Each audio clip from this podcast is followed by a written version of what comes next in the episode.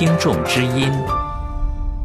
我们今天的听众之音专题节目要采访的是中国的珠海听友张先生，他首先要分享他使用 VPN 软件收听法广节目的方法。啊，我现在目前是通过那个 VPN 下载苹果系统，用柜台的 APP 收听吧，但是必须要把 APP 购买了那个 VPN 的账户转为台湾或者香港。澳门其他地区转为中国大陆就无法找到或者无法收听了。VPN 是一个网上的那个翻墙的那个软件，不不受地区限制，它只是你信用卡绑定了中国大陆的，它识别不到，必须你买过之后，然后再那个更改你的国家代码，改为台湾或者香港就可以找到，就可以收听。为用。建议听众有 WiFi 的时候用 WiFi 收听，用手机流量，嗯，也可以的。自由门之前是可以打开，目前打不开了。七点四版本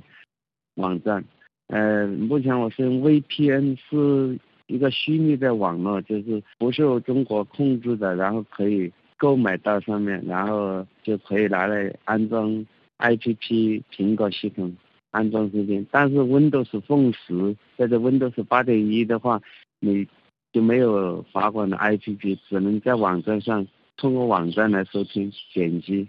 有的听众是用这个卫星天线来接收，我这里不方便使用卫星天线，一一般都是用手机吧，手机比较大众化，像现在中国这边智能手机。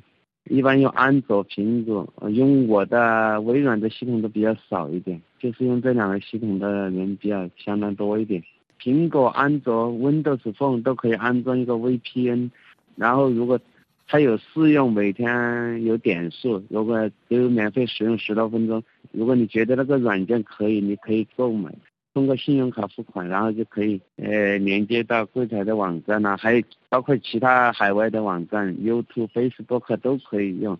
实实际上也不贵，一年的话就是九点九美元，折合人民币就是六十八块钱包年吧那种 VPN。然后它会有详细的操作方式，让你怎么登录，就都比较方便了。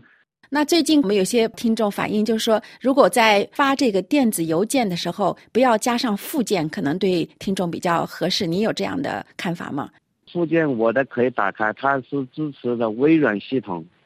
呃，那个表格的那种状态，它更加简单。你想看哪个内容，只需要点上面那个简单内容，不想看的也可以省略掉。它比较快速，它可以储存起来，但你的 Windows 那个。呃，微软的系统，但是苹果系统其他就就没那么方便，看你使用的是什么操作系统而已。那个附件不存在不安全，它是微软的一个 Windows 操作系统用的。那么，张先生，您从二零零二年开始就收听法广的节目，可以说是我们的老听友了。您对我们有什么意见和建议呢？你们的节目的话，我觉得如果是。呃，也可以把音频格式压缩成 MP3，然后放到那个电子邮件，但是那样做不知道会不会侵犯到版权问题。目前很多国际电台没有通过电子邮件来传输，但是我试过用微软的系统，可以传 MP3，通过电子邮件传给别人，非常方便，也不费流量。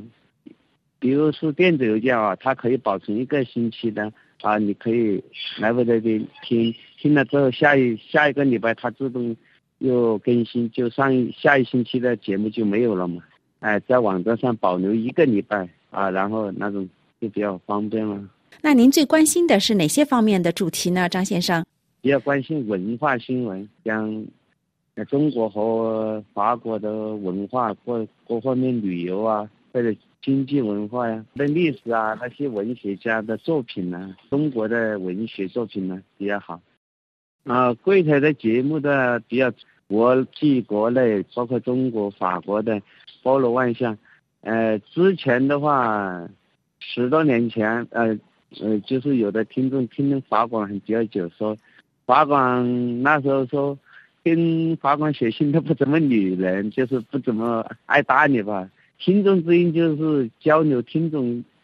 意见，呃，可以互相了解，呃，电台的不足啊，或者有什么改进啊，这方面的确是比较有好的一个节目吧。呃，就是你不说每天播听众之音，就是一个月有两次听众之音都算可以的，因为半个月更新一次，呃，听众之音十分钟或者十五分钟，播主播主要的信也是可以的。增加一些那种采访性的节目啊，比如像我这一类，还有一种是，呃，听众讨论话题，就是你对最近的新闻有什么看法，也可以打免付费电话或者通过电子邮件，呃，也可以通过其他方式扣呃 QQ 啊，增加互动性节目就是比较好一点。感谢张先生的中肯建议，听众朋友，我们也十分欢迎其他的听友和网友与法广进行交流，将你们的意见和建议及时告诉我们，以便我们进行改进。以上节目由艾米主持，感谢收听，下次再会。